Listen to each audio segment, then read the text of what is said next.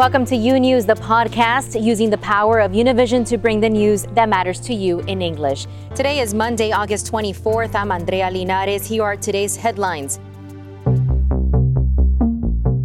The FDA authorizing a new COVID 19 treatment as universities continue to shut down in person classes. The U.S. now registering at least 5.7 million cases of the coronavirus and climbing. A scaled down Republican National Convention kicking off in Charlotte this week as a major White House figure announces her departure. Two storms are barreling towards the Gulf Coast and could make impact within 48 hours of each other, one as a Category 3 hurricane. This and much more today on U News, transmitting live from our newsroom in Miami. We begin with the latest on the coronavirus pandemic right here in the U.S. Cases appear to be declining, but deaths nationwide still hovering over 1,000 a day, as experts warn that number could jump to a staggering 6,000 per day if we do nothing to stop the spread. Meanwhile, the president making an announcement regarding treatment. Lorraine Cáceres has more.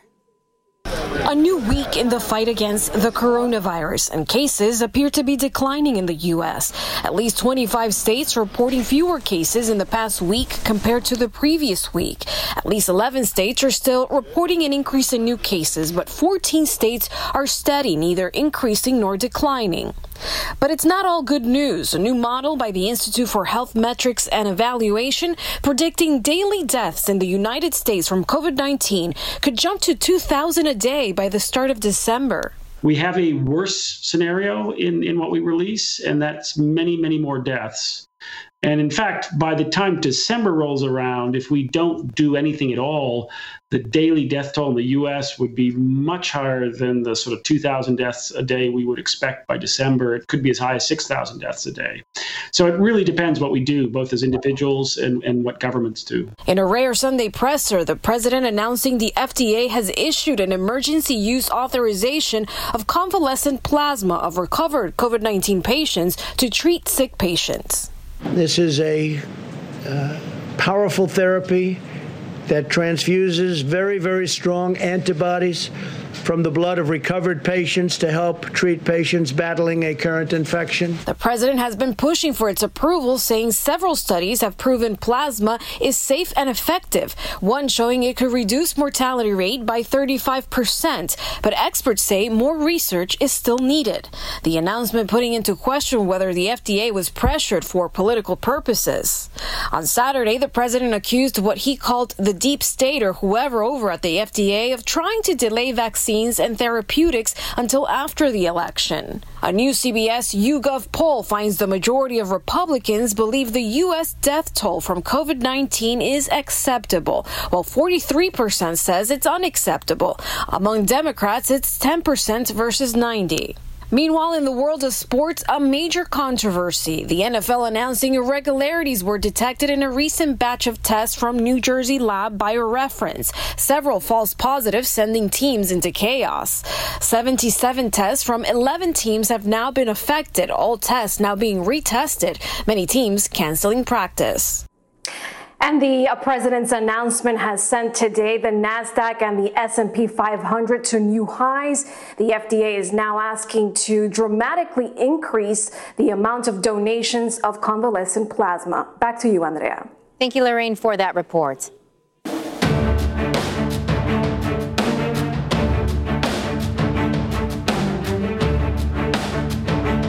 The Republican National Convention is set to kick off tonight with a mix of live events and virtual content in North Carolina. It comes on the heels of the Democratic Convention just last week. And here's a preview of what we can expect.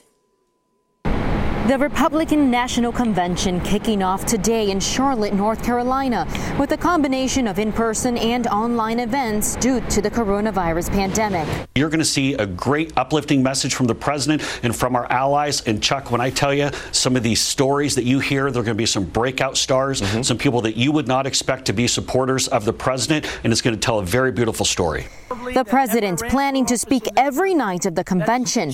Trump has told his team he wants to be bigger and better than the Democratic National Convention last week. The overall theme honoring the great American story. We're going to have a great convention coming up, and I look forward to it.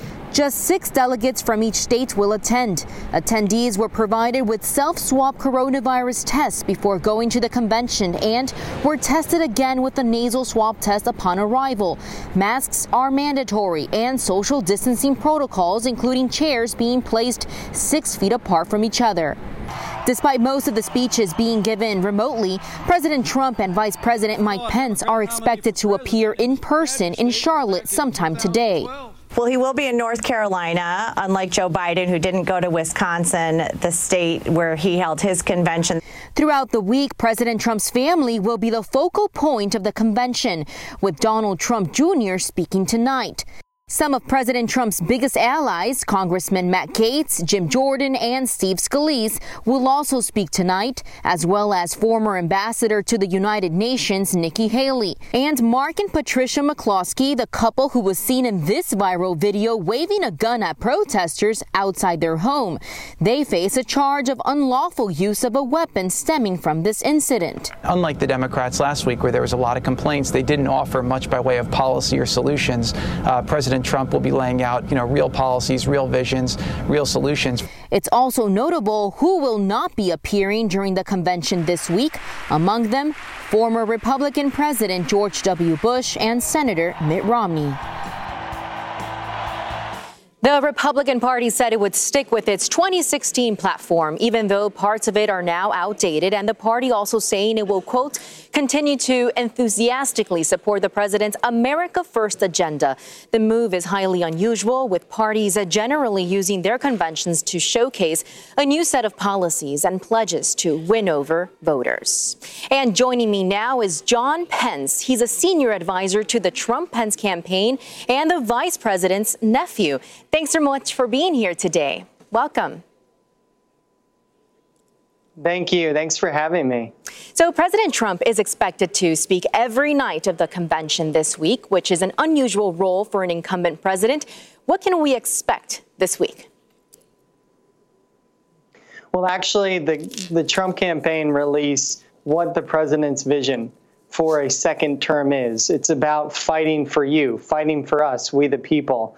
That includes jobs. It includes bringing back 10 million jobs, bringing back a million businesses in this country over the next 10 months. It also includes eradicating uh, COVID 19. Uh, we are on track because of Operation Warp Speed to find a vaccine by the end of this year. And President Trump is going to continue to fight for us in the future. And the Republican Party is extremely excited uh, as we have officially renominated President Trump for four more years. Now, speaking of jobs, the president promises to add 10 million jobs in 10 months. How will the president convince Americans that he can unite the country and pull us out of the economic downturn that we're currently in?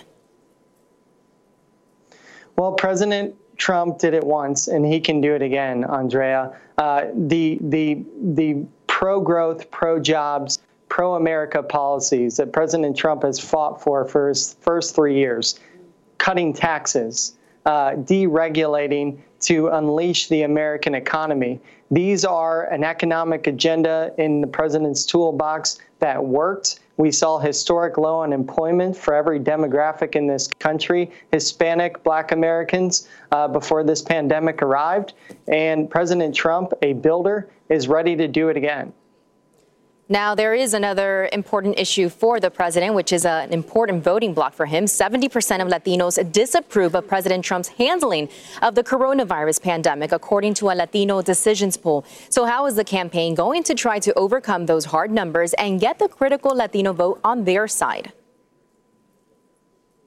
Well, we're gonna we are we are fighting for and when we say fighting for you the president's fighting for all americans uh, and that includes Latino, Hispanic Americans. We are in every community as a growing Republican Party uh, with leaders from every community. I work with several Latino uh, members of our Latinos for Trump um, board on this campaign, and we are seeing folks who know that President Trump is going to put America first for every American, and it's why we are so excited as a growing Republican Party to vote for four more years. Now that we're talking about Latinos and jobs, we know that the Latino community has been very affected Unemployment levels have been at nearly 13% in the month of July, whereas in February, we're talking about 5%. Hispanic women in the workforce have also been affected during this pandemic. So, what is the president's plan? What is the campaign trying to do to tackle this uh, issue? Well, the, the Fighting for You plan lays out the second term agenda, and the first two points, jobs and eradicating uh, COVID 19, would directly address uh, the rising um, uh, unemployment that we saw in the past months. But now, as we reopen America safely, this great American comeback that's underway, that's beating expectations. We've seen more jobs added in the last three months, uh, over 10 million jobs than what we saw uh, in, in past administrations. But we need to protect the most vulnerable. And, and we do that by all doing our part, by opening safely and responsibly. But it's not a binary choice to fight the virus or reopen an economy to make sure that we all secure our prosperity and security. It's why President Trump is working on both at the same time with Operation Warp Speed, but also this this plan to to open the economy safely and and make sure that government doesn't get in the way. We have more growth, and and all Americans are better positioned to continue to fight for what makes America great. John, let's go ahead and talk about immigration. Many Latinos feel discriminated against by the president and the Republican Party because of his um, strong immigration policies. Does the campaign have plans to overcome that?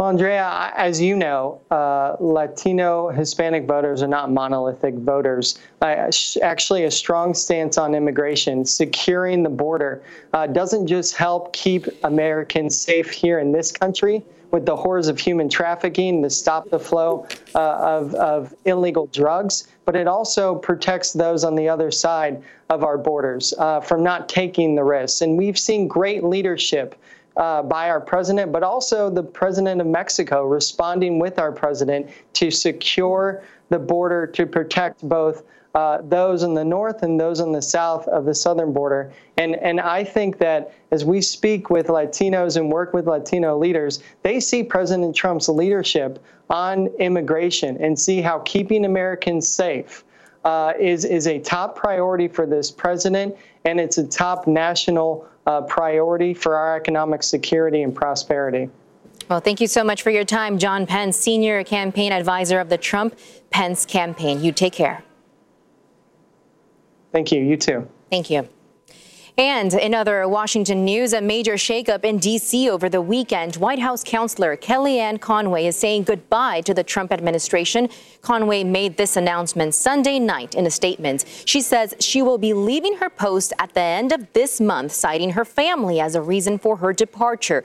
Her husband, George Conway, a political operative for an anti Trump Republican group called the Lincoln Project, will also be leaving his position. She emphasized their duty as parents in her statement, saying, quote, we disagree about plenty, but we are united on what matters most, the kids, end quote. Kellyanne is currently scheduled to speak at this week's Republican National Convention, but it's unclear if she will still do so. Meanwhile, on Capitol Hill, the Postmaster General Louis DeJoy faced another grilling during a House Oversight Committee hearing. DeJoy is answering questions about the controversial changes that took effect at the Postal Service this summer. This as the House of Representatives approved a $25 billion package to reverse the changes and protect the service. Edwin Pitti is in Washington, D.C. with the very latest on this. Edwin, what can you tell us? Andrea, another congressional hearing for the Postmaster General. This morning, Louis DeJoy testifying before a House Oversight Committee in a, in a hearing that was called Protecting the Timely Delivery of Mail, Medicines, and Mail-in Ballot. But just like last week, in this hearing, Republicans trying to um, make DeJoy feel a little bit better about the job he's been doing in less than 80 days that he's been in front of the U.S. Postal Office. But Democrats grilling him because of all the changes he's been making happen in the last couple of weeks because they are accusing him of trying to do so to push forward the agenda of President Trump of trying to limit the amount of people that can vote through the mail. But I can tell you that DeJoy was saying that the U.S. Postal Service is fully capable of delivering the ballots on time. And also, he said that he didn't direct any removal of equipment or cutting the hours of many employees throughout the country. Let's take a listen to what he said during the hearing. And that it has had an impact on our employee availability. We actually peaked, uh, started to peak in terms of employability issues in, uh, uh, in the July, July timeframe.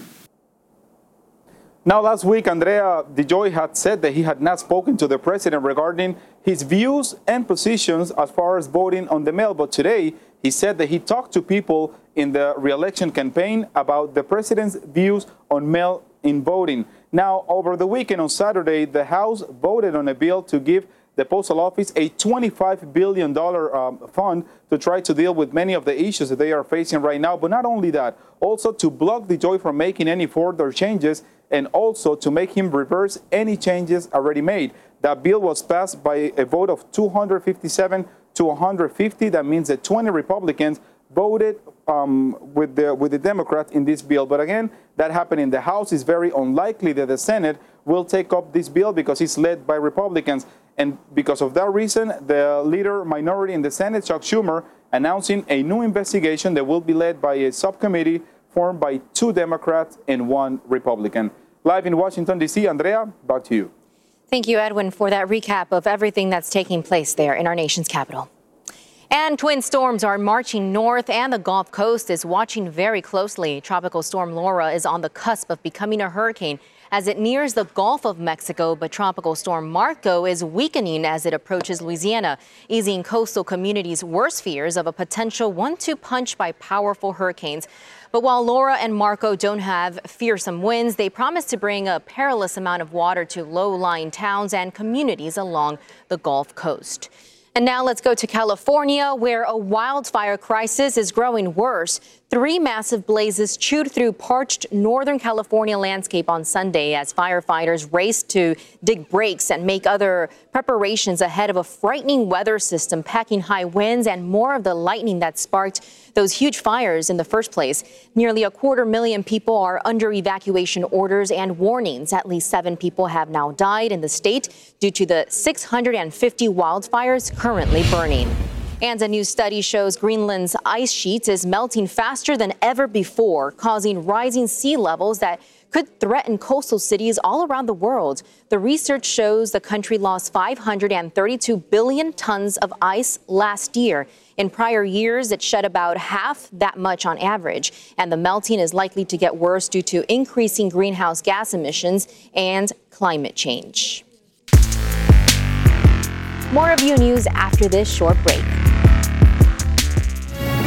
Imagine a daily newscast that speaks to you about your world in plain English. Each weekday, we partner with Hispanic America's most trusted news source to bring you the stories from home and abroad that matter to you. The Senate will turn itself into a courtroom. The private border fence is being installed. A police officer and three people were killed inside a Jewish supermarket in Jersey City. U News covers the news of your world and makes it easy to understand.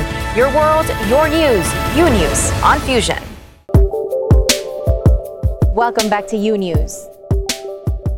And now some good news out of Mexico. The capital city's famous floating gardens of Xochimilco, complete with floating mariachis, reopened to the public this weekend after months of lockdown. The move provides quarantine-weary locals with the chance of having a beer as they float away and a sing-along with mariachis that pass on by. Tourists have dubbed Xochimilco the Venice of Mexico. And now go ahead and check this out. The Indianapolis 500 Championship was run on Sad- Sunday at the Indianapolis Motor Speedway. And to watch the race, a man named Joe Malia built a treehouse in the backyard of a home right behind the backstretch of the track. He gave the homeowner hundreds of dollars to build his viewing platform. Malia, he says, every year at the track is memorable, but this one will definitely be one to remember. Very creative. And finally, today is National Waffle Day. Yummy. The date commemorates when Cornelius Martell received a waffle iron patent in New York in 1869, but the food has actually been around since the 14th century. People eat different kinds of waffles around the world with a variety of different toppings, but to qualify as a waffle, a food just has to have leavened batter or dough heated between two patterned plates. My favorite type of waffle is to have a little bit of strawberries and bananas and blueberries on top. Very, very delicious. A little bit fattening though, so everything in moderation. Thanks for listening to U News, the podcast. Don't forget to follow U News on Instagram, Twitter, and Facebook. And if you haven't yet, go to Apple Podcasts and subscribe, rate, and review. And join us tomorrow for a new episode. Until then.